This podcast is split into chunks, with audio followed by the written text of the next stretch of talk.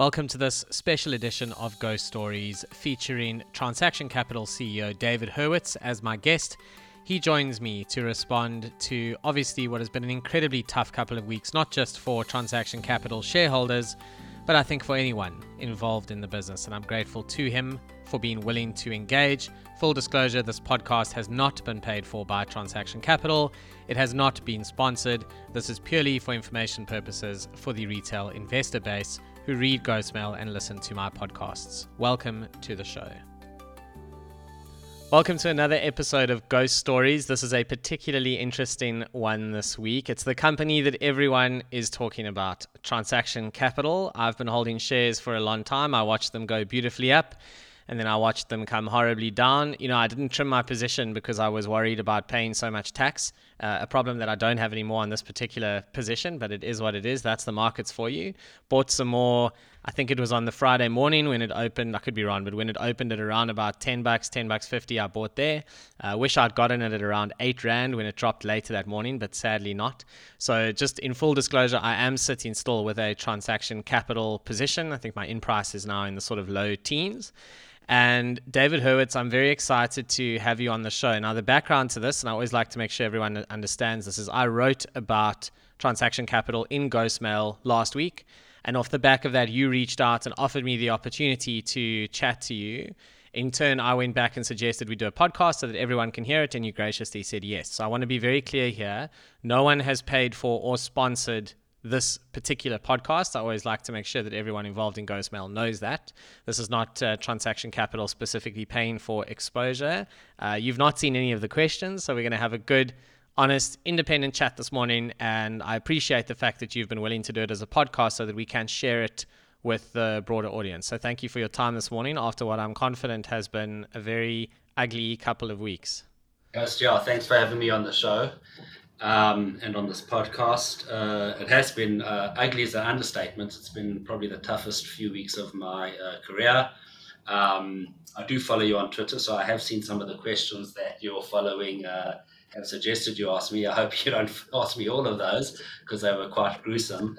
Um, but yeah, we are we are um, you know trying to uh, run our businesses as best we can. And I think the one thing that has come out of all of this is how does transaction capital uh, regain its credibility. And I think the only way that you can really do that is by, well, there are a few ways you can do it. First of all, through delivery. Um, but second of all, through engaging people and, um, you know, getting them to try and understand what you're trying to do and what you're trying to achieve. Yeah, I agree, and I fully respect that. And there are plenty of JSE listed companies that do not engage, and some of them engage in ways that would frighten people. So I appreciate the way you've done it. I genuinely do. Don't worry, I'm not working down the list from Twitter. I must say, asking that question on Twitter, you know, there's some really good stuff in there, and then there's just the usual troll level responses, people with an axe to grind, people who are just, you know, just being nasty. Um, and obviously, we're not going to just work through a list like that. But I didn't ignore that list. I obviously took it into account with the questions that I've put together because we need to address sort of where the focus areas are. But the first one is kind of a, a high level question. And I think, you know, everyone was, was talking about WeBuyCars. And what annoyed me so much in the media, and this is typical of the media, is headlines like WeBuyCars owner sees its shares crash. Now, the shares have not crashed because of WeBuyCars. But because it's nice and clickbaity, that's what people do. And now everyone assumes they don't even read the article. They just assume, oh, WeBuyCars is going out of business. I mean, this is the level of misinformation that gets out there in one headline. It drives me insane. So we're going to address some of that today. And I think SA Taxi is a business that a lot of people have heard of, but they don't fully understand what it actually does. So where I'd like to kick us off is, you know, in layman's terms, if someone just asked you around the braai, what does SA Taxi actually do? Maybe not complete layman's terms because people listening to this podcast do understand finance. And then also, what are the conditions under which it performs well? And then I want to get to the conditions that broke it. So, in your mind, SA Taxi's perfect operating environment. What does that look like and why? So, what we realized probably about uh, well, two decades ago um, is that the minibus taxi sector in South Africa is essential to the operating of South Africa. I always say um, that it's non discretionary spend, it moves 15 million commuters around. Every day. And as those commuters step out of their front door, whether they are socially active or economically active, the first few rands that they're going to spend is going to be within the minibus taxi sector. So we realized that um, the minibus taxi sector, number one, is here to stay. Um, and number two, uh, that it was completely underserved from a financial services uh, perspective. Um, the beautiful thing about our business is that the commercial imperative and the social imperative are absolutely aligned. Uh, and we realized that we were able to support the minibus taxi sector, support black entrepreneurs, um, improve public transport, um, and do all of this kind of social benefit, but also make money at the same time. Um, we realized that we could do that, and we were very, very excited about uh, moving into this uh, sector. What is it that we do? Uh, essentially, we support small businessmen, SMEs, to run a minibus taxi route. We would provide them with, initially, we were just providing them with the finance. And slowly, as the business grew, we realized that to manage our risks, we needed to do more. So we needed to be in control of the insurance as well. Uh, you know, because if the vehicle's in an accident, then at least your your your loan claim is secured, or you can get a claim against that.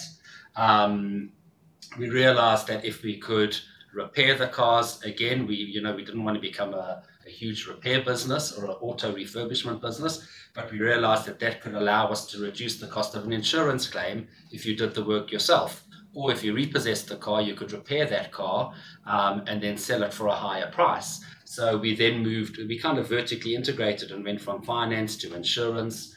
Uh, to repair work. Um, and then, of course, if you're repairing the car and you need to sell the car, well, you might as well own a few dealerships and and that's how we vertically uh, integrated our business model into the minibus taxi sector. So that's really what we do.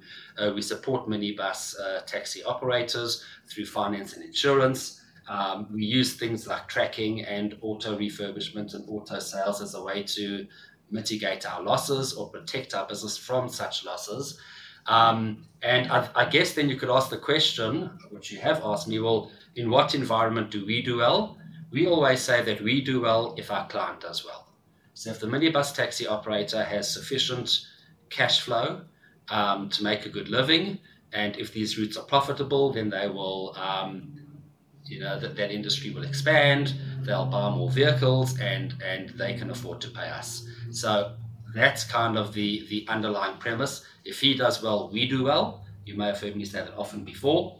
Um, and unfortunately, you know, since COVID, uh, this sector and our clients have not done well, and that's obviously impacted us. Yeah, absolutely. I think uh, it's one of the biggest things I wanted to ask you. Really, there was some rhetoric around how the issues in SA Taxi have gone from being, in your view, cyclical to more structural. And if I look back, I think there was an investor presentation that you released recently, and, and there was a very cool but also not cool chart in there that showed a lot of the issues that have come through in the last couple of years. You had that bar chart with all the different lockdown levels, and then it just kind of showed it's just one disaster after the next. If it's not riots, then it's the Toyota flooding, then it's COVID, it's fuel prices. I mean, it's it's really just been horrible for the last couple of years. I'm terrified that you think this is our new normal for the rest of our lives, that we're going to be dealing with these, you know, seven plagues a year. I'm hoping not. But in terms of what makes the business structurally broken, in your view, maybe broken is an unfair word, but clearly it needs a rejig. Are some of these things not just a function of a lot of bad luck in a row, and if there was just a clean year or a relatively clean year where there aren't all these horrible things happening, would that not go a long way towards fixing it by itself? I think so, guys. So um, you know, you talk about in business these these hundred year events. Uh, you know, which in the old days would have been something like I don't know the Spanish flu or something like that, and then you know we had uh, uh, a few hundred year events in the space of three years. Uh, we had COVID, um, and some of them acts of God, like COVID. We had that terrible flooding in KZN, which uh, closed the Toyota plant, and that's the main uh, product that we finance. Um, we have had um, the riots in KwaZulu Natal. We had terrible taxi unrest in the Western Cape, um, which was very disruptive. Um, and then we've had uh, events, um, I guess, to some extent from the war with Russia and the Ukraine, which you know pushed the fuel price through the roof. Um, we've had very high interest rates and very sharp interest rates. Let's see what happens this week. But I think the consensus is that uh, rates will go up again. Um, so quick increases in interest rates. Um, and through all of this, Toyota has kept on increasing the price of the car. So uh, there are so many events that have just gone against the minibus taxi sector. In the past, what we used to see was as bus and train decays, we get a little bit of growth in the sector through commuters moving from those modes of transport into minibus. And then we get about two fare increases a year. And kind of that growth in commuter volume plus a fare increase is normally enough to offset uh, the typical things that we see small fuel increases, you know, moderate interest rate increases, and um, manageable vehicle price increases. Um, of course, what we've seen now is only one fare increase in three and a half years, and we actually believe that the commuter volumes have shrunk. Um, and that is all shown in that that uh, that cool uh, slide that you speak about, where we see that um, we expected the minibus taxi industry to recover quickly, but not fully.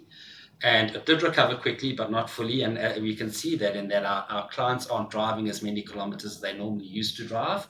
And that means that they don't have the passengers to keep them as busy as they would.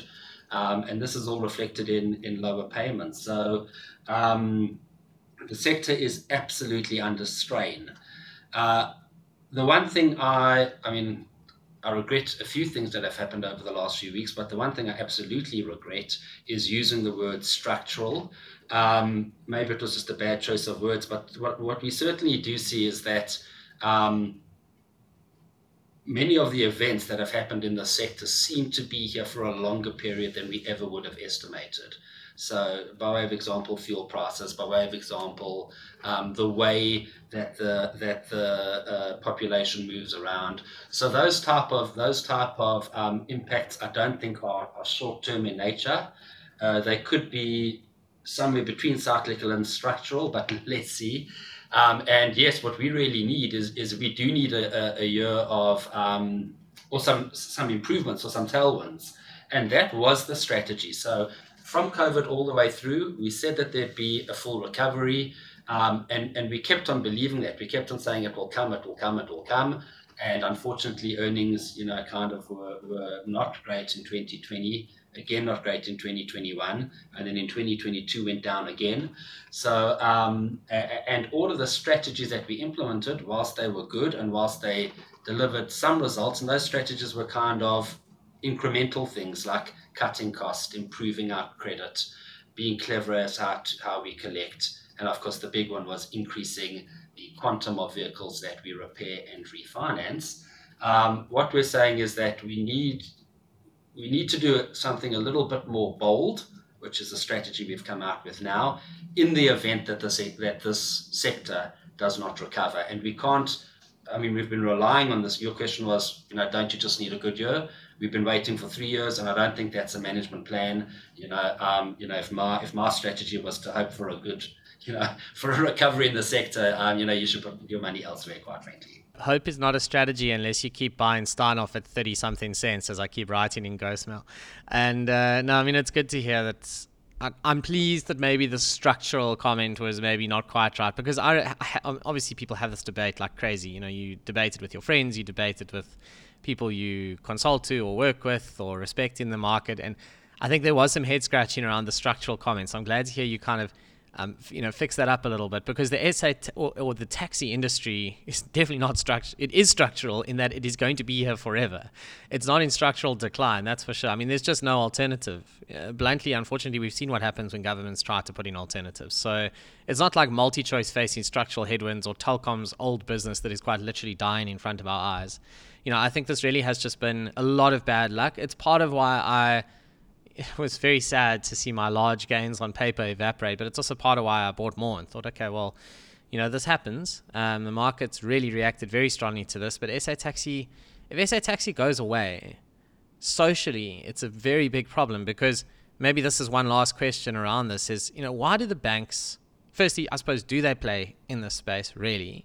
And if not, like, why not? Why can you guys do this and they can't? You know, what is the difference?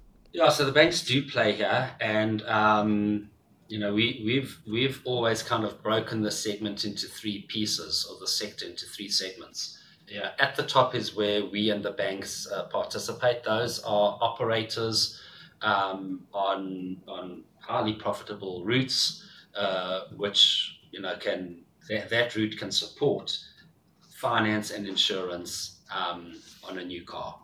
Uh, so we operate there, the banks operate there. Um, at the very bottom end of the market, we all know what those kind of vehicles look like. Those are vehicles which are run on routes that are only profitable on the basis that that vehicle has no finance or insurance attached to it. Um, and that's, you know, n- nobody can really operate in, in that segment of the market. There just isn't enough profitability. And then what we realized um, probably about 10 years ago is that at the top end of the market, when you repossess that car, if you if you refurbish that car, you can sell that car into the middle market. And that is an operator who is on a route that cannot afford finance on a new car, but can afford finance on a slightly cheaper second-hand car. Um, the trick was that you had to make sure that the car was built robustly enough to to endure the rigors of a of the South African minibus taxi sector. So that's why we rebuilt this refurbishment capability, and that was kind of a market that we could play in, um, a market that we actually made for ourselves and that we could uh, operate in, um, you know, without uh, others being able to operate there. So the, why can't the banks operate there? Because you need to be prepared to finance a second-hand car, and you can only really do that if you're sure that that car will operate uh, efficiently. Because if the car doesn't operate, then kind of mechanical risk operational risk manif- manifests itself in insurance and finance risk. So, so that was our business model. Um, and you're right, the sector's here to stay.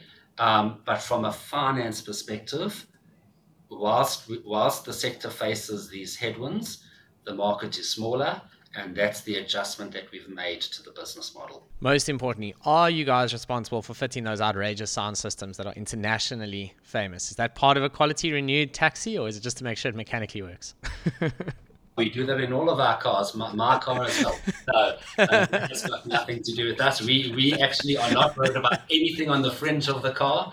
We just make sure that the car can operate. We're not interested in sound systems, sunroofs, or anything else.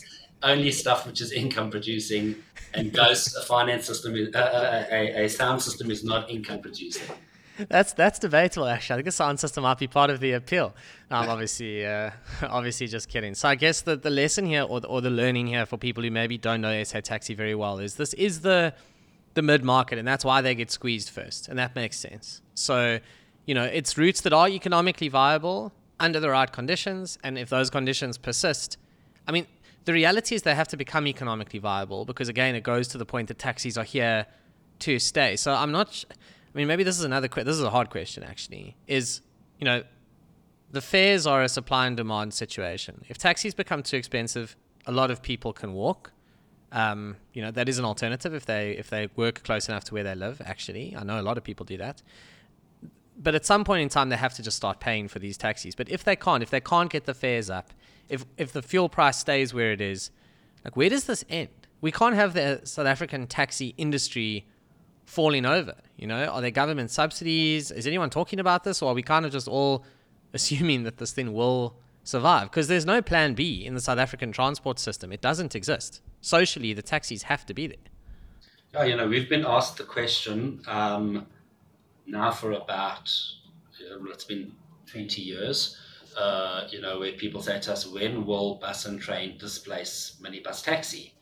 And um, we, we never ignore that question and we and, and we track that like mad but certainly over the last uh, since 2000 sorry since 96 we have only seen um, you know bus and train lose market share and minibus taxi gain market share so it's more accessible uh, more reliable and historically was also more affordable um, elsewhere in the world, I, th- I, think there's only one country that I've that uh, we've read about, and that is Turkey, where public transport is completely self-sustainable and not government subsidized. Elsewhere in the world, all public transport systems are subsidized. Um, our problem in South Africa is that we do subsidize public transport, but it goes into bus and train and not into minibus. And of course, if there was if there was a, a viable way um, for government to subsidise minibus, and this is something that we've been lobbying for for ages. um, you know, that would, uh, first of all, that would help uh, the, the, commuting population dramatically. Um, it would take away a lot of these social issues that we have in our country of unsafe public transport.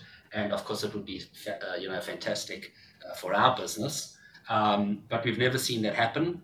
Um, there's been the scrapping allowance, which has been very ineffectual. Uh, there was a COVID fund which was put together, which was completely inaccessible by, by the minibus taxi sector.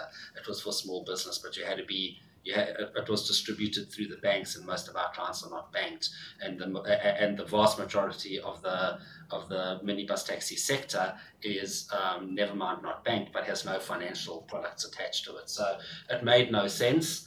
Um, I guess the question is can the sector um, just say, well, to hell with it, you know, we can't operate at a loss. Certainly during COVID, the sector operated at a loss. They're probably operating um, with lesser profitability and more marginally profitable routes. I guess the question is could the sector just say, well, to hell with it, we're increasing fares? Um, you have this concept in South Africa of the working poor, where, where people spend uh, more than 40% of their salaries on, on transport, which is just eye watering. Um, but I do think that uh, at a point in time, the sector will have to increase uh, fares, specifically if some of these structural, in inverted commas, uh, elements remain around for long. So if the fuel price doesn't come down, if interest rates don't, uh, you know, relax a bit, um, you know, then the only and if commuter tra- uh, uh, patterns don't change back to how they were, which I, I, I think that one could actually be structural. Um, you know, then the only way that you can kind of square off this equation is to increase revenue, which means increase fares.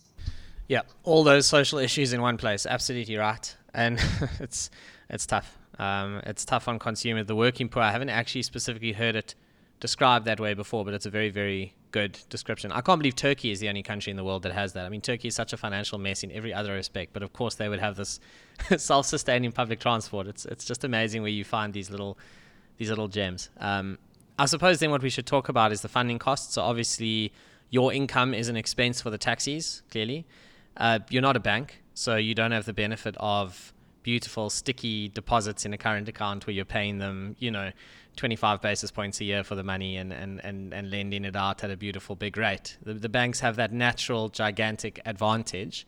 You've got to fund through more wholesale methods. So I know there's a lot of securitization vehicles in the structure. Um, there's been, you know, some stuff on SENS around there are no cross guarantees, cross defaults in the group, etc. I think we should spend a few minutes just on how SA Taxi is funded, and just for those who you know are maybe not familiar with banking, how do these just very high level. You know, what does that wholesale funding model look like? The different securitization vehicles, how is it structured? You know, just a few minutes on just giving people a lay of the land on that. So this is actually uh, this is actually where I, I grew up. Um, uh, I was in the banking sector, you know, when I was when I was younger, um, and then I worked in a in a, a kind of a, specialty uh, financial services business, which was involved in uh, securitization. So I always used to say if you can't explain um, securitization to your mother-in-law, then you don't know what you're doing. So I'll try to keep it uh, basic. Um, but really, what we've what, what we've done is because we are not uh, a bank and because we don't have access to retail deposits, um, what we've done is we've made sure that we have as broad and diverse uh, funding base as possible. So we've split up, we've accessed our funding, um, you know, from local funders and from international funders. Uh, we access our funding from banks, from people who run uh, institutions, which are kind of the life life insurance companies in South Africa, from the asset management uh, industry in South Africa, and then what we call social money. So that would be people who are investing because our business does good. Uh, they call development finance institutions. So people like the Development Bank of South Africa, the African Development Bank, and then um, public money from other countries such as America and uh, France and the Netherlands. Uh, who run their own kind of government funds, which invest again into uh, developing countries. So, why do we do all of this? Because what we see is that different, we call it pools of capital or different capital providers, um, react differently to different risks. So, at in an environment such as this, we would see kind of the American government um, which is the old OPIC or DFC, that's the fund over there, or from the Netherlands, the fund would be called the FMO. They would actually step forward and say, This is a time when there's market dislocation, as they did with us in the global financial crisis. And they said, This is when we step forward to create financial stability. Whereas, you know, some guy who's just looking for a commercial return in a fixed income fund might run for the hills in an event such as this. So that's why we've kind of created uh, these diverse um, um, pools of capital. Uh, essentially, what we then do is we put all, all of our funding into different um, entities with specific security so that there can't be any um, contamination risk. Uh, the first area where you would do that is across our businesses. So if something goes wrong in a debt structure in SA Taxi, that cannot, we call it cross default clauses. Uh, there are no cross default clauses where a default or, or you know something going wrong in SA Taxi causes some type of default event in either Nutun or WeBuyCars. So everything is held separately. Um, and then within the different uh, funding structures within SA Taxi, again, there are no cross default clauses. So if something goes wrong in a structure that we've put together for um, one of our South African banks, um, that can't impact one of the structures that we've put together for one of the development funds. So it's very, very, uh, um, we've thought about this for long and hard. Uh, we also don't use short-term debt. We use long-term debts. Uh, you know, the issue with short-term debt is that it needs to be renewed all the time. Um, again, which can create liquidity risk. Uh, we try not to use bullets. Bullet funding would be where you borrow an amount and only pay interest. So you borrow half a billion rand, you pay interest for five years, and then on a day you have to refinance that half a billion rand. Again, that can create liquidity risk. So we try and do everything possible um, to keep our funding structures um, as safe as possible and as risk free as possible. The negative of that is that it comes at a higher funding cost.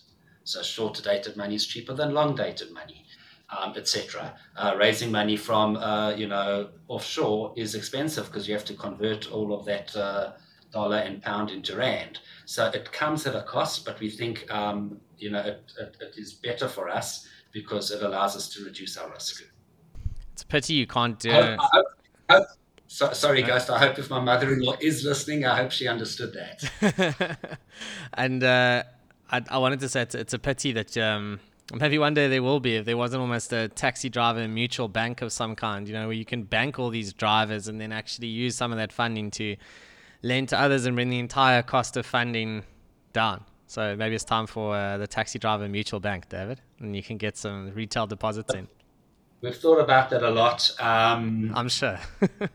but you know, the one thing that uh, obviously it comes with different levels of compliance, and yeah. for an entrepreneurial, agile business, uh, you know, that's something that's often been uh, something we, we've um, not that we shy away from compliance, not at all, um, but uh, we don't see ourselves as a bank and as bankers. Uh, the other thing is that you know we are we are a, a I don't want to say single product, but certainly a, you know to date we've been a single sector as far as our uh, uh, exposure. And I don't know if you could get general deposits, or, you know, going into a, a single sector. Um, perhaps we could get deposits from taxi operators. That's one thing, and you know, lending those deposits to other operators. But as a general, uh, you know, deposit-taking institution, probably wouldn't work. I'm going to ask you one more question. No, two more questions on SA Taxi. Let me ask you this one, which is the unions or the, the taxi association's position on all of this. I mean, they're a shareholder. Um, you know, they equally, I'm assuming, have taken a bit of a bath here. What is the relationship like on that side? I mean, I mean, they obviously are right at the coalface of the reasons for it, so they must surely understand it. But is there kind of this understanding that it's going to take a while to fix. I mean, obviously, it's difficult for you to fully answer this publicly, but whatever you can give us, I'll take. Yes, so although um, the the industry has been the shareholder only since 2018, um, they have obviously been partners of ours, business partners of ours for many many years. Um, in that we're all kind of in the same sector. What we tried to do in 2018 was to enable uh, some of the profitability of the minibus taxi sector to be returned back to the hands of minibus taxi operators. So one of the gripes is that um, you know these operators are kind of seen as you know on the fringe of our economy when that nothing could be further from the truth. They are actually the heartbeat of our economy. They make our economy uh, move. Um, and in truth, you know, the grassroots minibus taxi operators, you know, just getting enough money, you know, to kind of survive and not participating in any of the um, economic activity of the sector. So, no participation in the fuel spend, no participation in the insurance revenues or finance revenues or vehicle sale revenues or refurbishment revenues. So, what we thought uh, would work really well is that if they were a shareholder in SA Taxi and we participated, you know, because we vertically integrated in all of these areas, then they would participate. So, that was the idea of the deal. Um, you know, strategically, uh, we think it was absolutely sound and it aligned us with our most important stakeholders, being the industry. Um, unfortunately, that deal was done in 2018. Uh, 2018 and 2019 were kind of you know, groundbreaking years for us. We did better than we'd ever done before. Um, and then, of course, we went into COVID, so uh, and everything that's happened since. So that's unfortunately rendered this deal, um, you know, unprofitable or underwater. And we're going to have to try and work a way out uh, with the banks to reposition this. Um, it's not our debt, you know, that is debt between the, the, the, the bank, well, the funders of Santaco and Santaco itself. Um, but we would want Santaco to be uh, um, in the best position possible, and we're trying to facilitate the right discussions between those two parties. And we'll try and step in, you know, wherever we can to, to, to make this uh, as beneficial for everyone as possible. Uh, Santaco, obviously, you know, to your original question, um, they obviously understand everything in the sector probably better than any of us. And, um, you know, they, they realize that this is a difficult time in the sector and, you know, their investments are in, in SA Taxi, but together their investments individually in the sector are worth less right now because there's just less profitability. Yeah, that makes absolute sense. So the last question on SA Taxi is probably the the hardest one, and that is because you know there's been a lot of discussion around provisioning and the loans, etc., etc. Lots and lots and lots of technical stuff. I think a lot of people in the market, you know, there's really two types: those who are confused and those who are suddenly, you know, long-standing banking experts who know everything about rolling loans. Like Twitter is an amazing place. But um, the question I wanted to ask you outright uh, is: Is SA Taxi okay? It's a little bit unfair, but uh, you know, in three years' time are we still, you know, will I be a shareholder in a business that's still there? And and and how much, how much of a red alert are you on? You know, are you getting kind of ahead of the pack here to say, all right, we need to make some big changes because otherwise it's going to go away? Or did this sneak up on you? And this obviously is the question everyone's asking. You know, this happened very quickly. You know, how did it happen so fast? You know, how bad is it? So I think just uh, I'll leave it as open ended as that for you to comment. And then I want to talk about a couple of the other businesses in the group before we wrap up. So what so what we're trying to do is we are trying to um, put a business plan in place which renders SA Taxi to be a sustainable business going forward, and also a business that can grow going forward, um, albeit at a at a lower rate than what we uh, would have seen uh, in the past. Um, did this thing sneak up, up on us? Uh, certainly not. And anybody who who's kind of an avid um, financial analyst, you know, would have noticed that. Uh, you could have seen it by easy things such as the level of profitability um, of SA Taxi. Um, you would have seen it by, you know, again, that cool graph that you spoke about, which shows our average collections. What we saw is that our average collections recovered to about nine, somewhere between 85 and 95% of what we had seen prior to COVID, but didn't fully recover. And whilst that sounds like a great mark, I always say, uh, you know, when my daughter comes home and says, "Dad, I got uh, 95% for a test," you know, that's that's a huge celebration. Um, but in business, if you're at 95% of operations, your profit normally only sits somewhere between 80 and 100. So you're losing a quarter of your profitability. Um, and at 95%, um, again, that was heavily impacting profitability of SA Taxi and cash flows in SA Taxi. And um, our strategy had been, as I said, to do smaller things um, on the, I don't want to say on the outskirts of the business because changing credit is, is in the heart of the business, collecting better, cutting costs and and increasing our QRT strategy to refurbish more cars and refinance more cars into that middle segment we spoke about. So we had done a whole lot of operational or made a whole lot of operational changes in the business. Um, but we're still reliant on the sector recovering. So it certainly didn't uh, uh, uh, creep up on us. But after three years of, of nothing happening, uh, and then coming back in January and seeing load shedding, which created more traffic density, and hence it made it more difficult for our operators to make money because they just you know couldn't travel as much as they normally would in the busy hours. Uh, we felt that we had to actually do something a little bit more um, bold. What did we do? Really, what we did is we said if this market is contracting from a profitability perspective, that means you can advance less credit into it. Um, and as soon as you make that decision, there were some knock on decisions. So the first uh, knock on is that, well, if you have to contract credit, you can do less deals. Um, that was both to the top end of the market, but also to the mid segment. If you're going to do less deals in the mid segment, what that really means is that all the vehicles that you repossess, in the old days, we would refurbish and refinance back into that mid segment. We had more repossessions to do than before because we didn't repossess during COVID, and we needed to actually increase that. But what we saw was the mid segment had shrunk. So as soon as you are more selective on credit, you means everything that you repossess cannot be repaired. Only about three quarters can, one quarter can't, and then that then means that you're going to incur a greater loss when you repossess a car because you're going to scrap that car or auction the car as opposed to repair it and sell it at a higher price. Um, and that's really what this uh, provisioning model does. And I'm getting a bit technical, so I apologize to my mother in law here.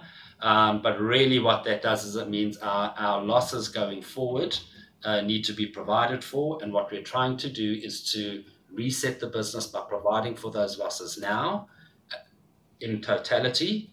And then going forward, you just need to provide for the movements in those loss ratios as opposed to kind of resetting everything in one year. Um, was that too aggressive? I'm not sure, but should the market have seen or expected some type of plan? Uh, most definitely we could not have just carried on. As you said, hope is not a strategy. Something I've noticed, and I just want to confirm if I'm right or not. The order in which you talk about businesses in your uh, in your earnings announcements changes over time, and I'm t- I'm convinced it's not by accident. I think towards the end of last year, Nutun was first. So there was a long time where it was WeBuyCars. Then there was all the excitement about Nutun. It's just it's something I've noticed, you know, and no one talks about Nutun, even though it's been rebranded, etc., etc. It's such a good business but it just kind of gets ignored, right? It just the headlines don't work. Nutun owner XYZ is not a headline, and so people don't actually look at it. But I think you know it'll be good to just spend a couple of minutes on you know that business so people understand there's more to this group than just SA Taxi and WeBuyCars. There's another entire business called Nutun, and it's a good business, and it's been there for a long time. It's the old TCRS. And I think maybe just a couple of minutes so people understand what that thing is. And so they go and actually dig and have a look, you know, look beyond the headlines. So, Ghost, that really is an amazing business. Um, it's a business driven by uh, huge data sets and, and technology. Um, and really, what we've seen over there is that unlike um, the SA taxi business, what we've seen is that structure. We like to invest in business where there's kind of a structural um, element of those business where they, you know, structure that business is built into either a local or global economy. Um, I've, I've explained how we see the taxi business being so structural to South Africa. Um, but over here, what we've seen is that uh, the the economic environment and the socio-economic environment has actually improved for this business throughout COVID. So, what is it that we do? Uh, what we do over here is we use um, technologies, things like call center technologies, um, data analytic technologies, communication technologies, payment portals, all of these type of um, digital engagement uh, systems that you've heard about. We use those type of systems to manage a corporate's customer base. Uh, sounds like I'm getting a bit technical, but what we started off doing is managing collections on behalf of banks, retailers, anybody who has some type of credit exposure to a consumer. So what are you really doing over here? On the one hand, what you're doing is you're saying you need better data than the bank to work out who can pay and who can't pay. You need to score that person to work out how much money they can pay. And then you need to work out how that person likes to interact. Is it someone that likes to talk on the phone? Is it someone that likes to engage digitally? Is it someone that you uh, direct into the original store to pay? Um, so a lot of it goes around scoring the propensity to repay, uh, scoring contactability, because if you can't contact the person, you can do nothing. And then working out transactability, how this person likes to transact with you. And that's not just the cash transaction, that's the, the, the engagement transaction. So that's typically what we do. The beautiful thing is that we don't only do that in South Africa, we do that using our South African infrastructure, staff, systems, etc uh, but to manage um, the customer bases for corporates all over the world, mainly in obviously South Africa, but Australia, uh, the, the UK, and more and more the US. Uh, what has happened that, to say, why is it that I said that structurally this has been better for this business? Elsewhere in the world, no one wants to work. You cannot find people who want to work um, in a call center or anything like that. So there is a shortage of semi-skilled labor elsewhere in the world, and of course in South Africa, we've got an abundance of semi-skilled labor at a very um, cheap cost compared globally. Uh, number two, our accent is fantastic in South Africa. Uh, number three, our time zone is is really really good. And number four, although people kind of um, like to knock our infrastructure from a telecoms perspective, our infrastructure is actually pretty good in South Africa um, and able, especially if you think of the people we're competing against, which would be other countries we're competing against, India and the Philippines. Um, and then a final thing is that the South African work from home uh, and hybrid working systems have been a lot better than what we've seen in uh, India, the Philippines, and Mexico. So South Africa is very, very well positioned to provide these services to international um, corporates and uh, we've done really really well in in kind of growing these type of services as i said we started off in in collecting debt but it goes all the way from uh, onboarding customers to we call it cxm customer experience management so how do you engage with your customer in the ordinary course of their their life cycle with the business uh, collecting early stage late stage uh, retentions, which would be keeping people as customers. We do a lot of that for retailers, for e commerce businesses. And then everything that, uh, another great thing that we've seen is that uh, a lot of these e commerce businesses don't want to do anything physical. So they'll do all of the um, kind of sales, but when it comes to delivery or fulfillment, they don't want to deliver the goods, they don't want to have to uh, re- have the goods returned, etc., etc. And we can manage that through our, our um, systems. Um, so this is a business that is growing. We are growing international revenues really, really quickly. Um, we are fulfilling that all from South Africa, or predominantly from South Africa, which gives you a nice hedge in terms of you earning Aussie dollar, US dollar, or, or pound and euro revenues against rand infrastructure. And uh, this is really a very exciting business. Um, highly cash generative, easily able to pay a 50% uh, dividend, which gives a good flow up. And the last thing we do, which is purely a South African business, um, is we also in the sector buy non performing loan claims from banks and retailers for so many cents in the rand. And we are then able to collect on those books uh, for profit. And that's kind of uh, our traditional business. Of course, we've grown you know much broader than that. But that was our traditional business, and that does very well in this environment as well. Yeah, I told you my kitten would join us. I call him SA Taxi now because he keeps me up at night. No, I'm just kidding. Um, I think I've got you for a few more minutes, and uh, we have to talk about WeBuyCars, obviously. So I'm a massive petrol head. Anyone who follows me on Twitter knows that. And to see what has happened with WeBuyCars for me has been incredibly interesting. I have a lot of friends who regularly change their cars. If you are into cars, you don't buy and hold something for seven years. That's not how it works. So I've seen the impact WeBuyCars has had, for example, on stock availability on Gumtree.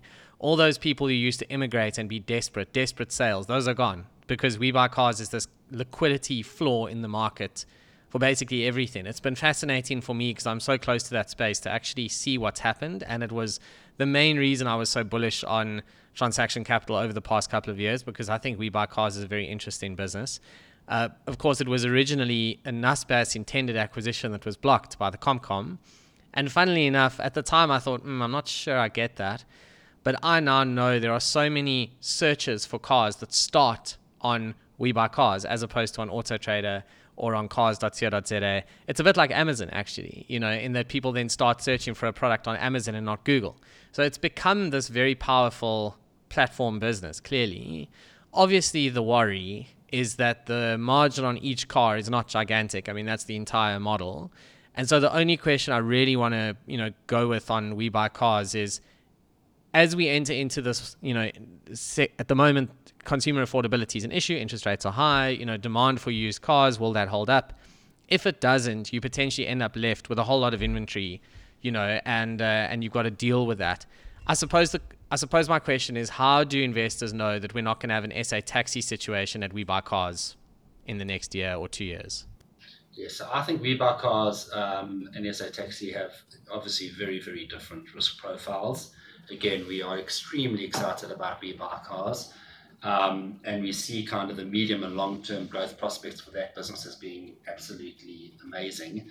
Um, the first thing is that while WeBuyCars is different to you know most other um, auto trading businesses, quite frankly, elsewhere in the world, is that we procure all of our cars directly from consumers.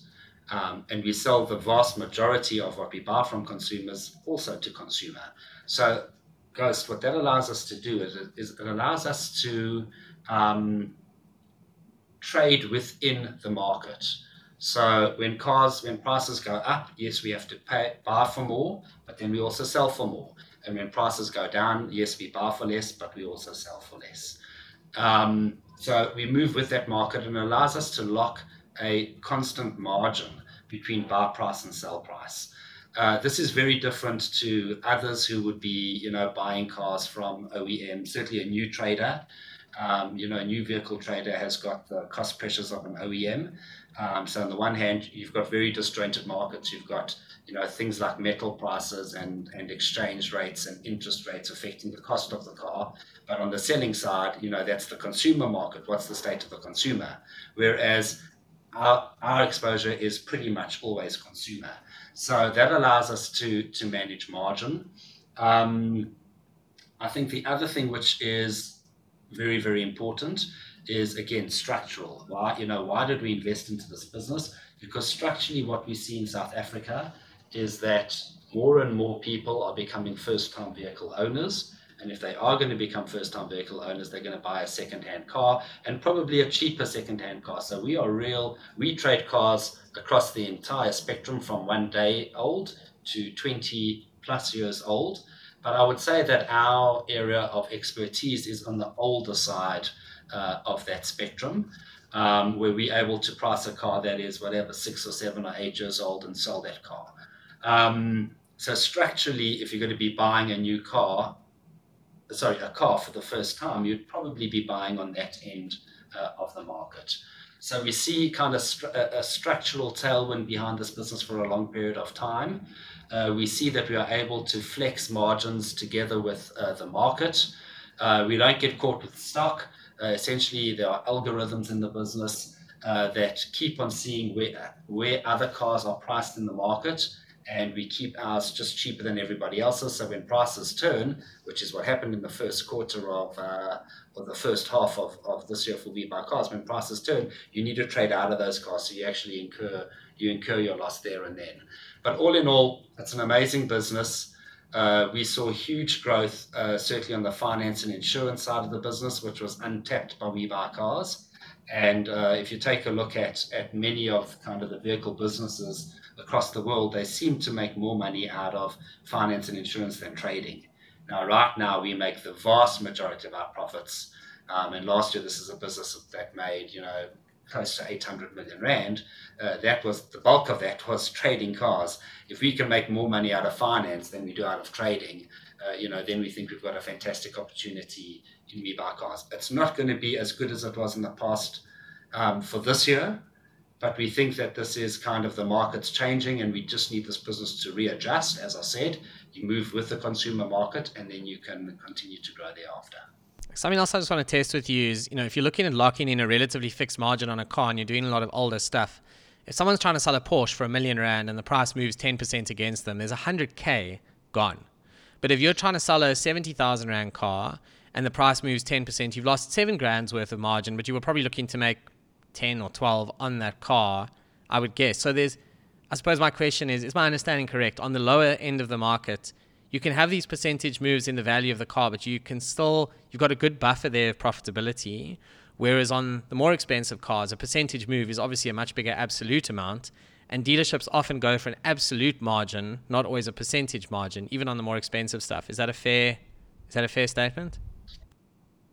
Absolutely. So uh, what we track carefully is um, Americans like to call it the ASP, the average selling price.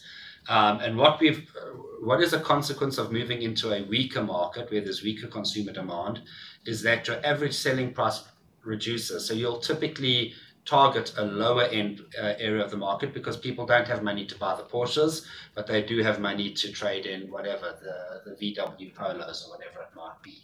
So your, your mix of what you sell moves into a cheaper price bracket. And whilst you might make the same percentage margin in rands, as you've correctly explained, it's less. Um, but your costs of but your costs can be pretty similar. You still have to you know, uh, price the car, you still have to wash the car, you still have to do a DEKRA report on the car. Now, whether you're doing that on a Porsche or a VW Polo, you're still paying the same amount for the DEKRA report. You're still paying the same amount for the technicians uh, to to uh, photograph the car and load it up on your website. So you need to be careful. We need to be very careful of of that. Um, and and that's why this business is is kind of highly highly highly technical in working out where the demand is for the market and then how to price that to try and make sure that your rand and percentage margin makes sense Last question, because I know I'm, I'm, actually out of time with you, and I'm sure you've got a million other people to talk to. But last one, this is one from Twitter. This is one of the good questions on that thread. How quickly can the Gomo side of the business actually scale, and how much capital will it really need to achieve that? Where's that capital going to come from? So obviously that's around the F and I penetration into WeBuyCars you know, if there's one thing Transaction Capital knows how to do, it's raise money and lend it out. That's what you guys have done forever. Um, but maybe just a minute or two on, on just Gomo, how quickly you can build that up, the penetration rates, etc. And then I think we can we can probably wrap this up.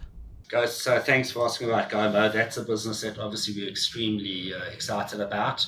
Uh, one of the reasons, um, you know, for the WeBuyCars vendors to deal, do the deal with us, and one of the reasons why we were so excited to do the deal with them, is that we felt that we could build our own proprietary finance and insurance business, um, and particularly one that can provide finance and insurance into older vehicles. Um, this is exactly what Gomo will, will, do. Typically, what we see is that uh, we'll see an individual come in to buy a car. The car will be older than five years. Banks don't like to finance cars older than five years. Uh, the customer will apply for finance at a bank. Uh, he'll get rejected uh, for asset backed finance at, say, prime plus one, but the bank will approve him on unsecured finance at prime plus nine. So, what the bank's saying is they're saying your credit score is good, but we can't give you the benefit of a lower rate because we can't attribute value to the security, the collateral, which is the car, because they don't know what the car's worth and they don't know what they're going to do with an eight year old car if they have to repossess it. Now, we know what the collateral's worth and we know how to sell an eight year old or nine year old car because we do hundreds of them every day. Um, so that really is kind of a, a, a blending of the skills that WeBuyCars brings in terms of number one, being able to value collateral and, and liquidate collateral, but also in being able to get to distribute product broadly because you know we are selling 12 to 13,000 cars a month and that's 12 to 13,000 opportunities. So your, we call it origination cost. Your cost to originate a potential loan insurance product is sunk. We're doing it anyway. We've got the branches, we've got the sales force. So that's what WeBuyCars brings to the party. What SA Taxi brings the, to the party is the ability to do everything that you've spoken about, credit, underwrite, collect, but also fund what we realized very, very, very quickly is that this opportunity was huge. We'd probably need, you know, this book could be the same size as a taxi book, call it, you know, north of 15 billion. And we didn't think it was the right thing to be building a 15 billion rand portfolio again on uh, transaction capital's balance sheet. So the idea is now to write these loans directly on the bank's balance sheet. And then we become a manager earning servicer fees and participating in upside. So what does it mean? It means the bank gives us kind of a credit model to follow, a credit scoring model to follow. We write these loans on the bank balance sheet. We earn a fee for managing that portfolio, originating it, collecting, etc. We also earn a fee for on the, against the size of the portfolio, like an asset manager would. So many basis points, you know, against the size of the portfolio. And if you get to 10 or 15 or 20 billion, that can be substantial.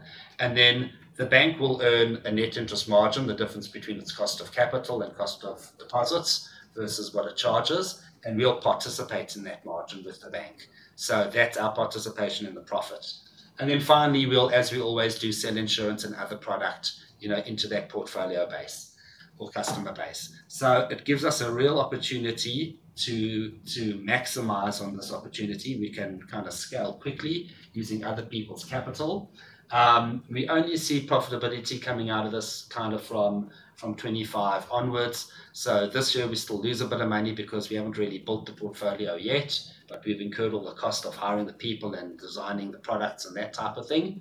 Um, in 2024, kind of break evenish or thereabouts, and then from 2025 this should be a great growth um, opportunity and one also that can allow us to diversify from a from a capital and lending perspective outside of just the minibus taxi sector. David, thank you so much. I think we can probably safely leave it there. I've used a lot of your time this morning.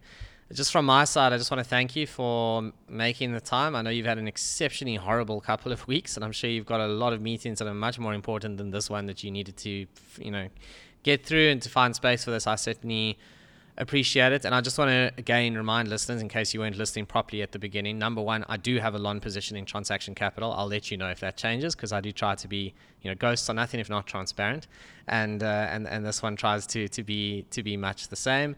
And the other disclosure point here is no one has paid for this podcast. I'm doing this because I think it's hyper topical and because I think. I appreciate the fact that David reached out and gave us this opportunity. Transaction Capital has not paid for this podcast, nor has anyone else. So with that out the way, David, I just want to wish you luck. I guess I am invested, um, so I have a vested interest here, literally, and I hope you manage to get through this. I've definitely not been jealous of what you must have been through for the past uh, couple of weeks. And just as a final comment, I haven't asked you about the share trades at the end of last year because I think that's been done to death in the media. I think there's been SENS announcements, there's investor presentations. The idea today was I wanted to ask a lot of the questions that haven't otherwise been asked, understand a bit more about the go forward of the business. So, in case anyone's wondering, that's why I didn't go there, is because I just I think it's been done in so many places now, and we don't need to rehash the same stuff over and over again. So, yeah, David, good luck, genuinely, and uh, I hope you manage to find your way through all of this. Guys, thanks for the support and the good wishes, and also thanks for your time. As always, this podcast was for informational purposes only, and you must do your own research before executing any investments or trades in transaction capital or any other shares for that matter. Thank you for listening, and I hope this empowers you with more information and a better understanding of what has happened and what could happen in the future at Transaction Capital.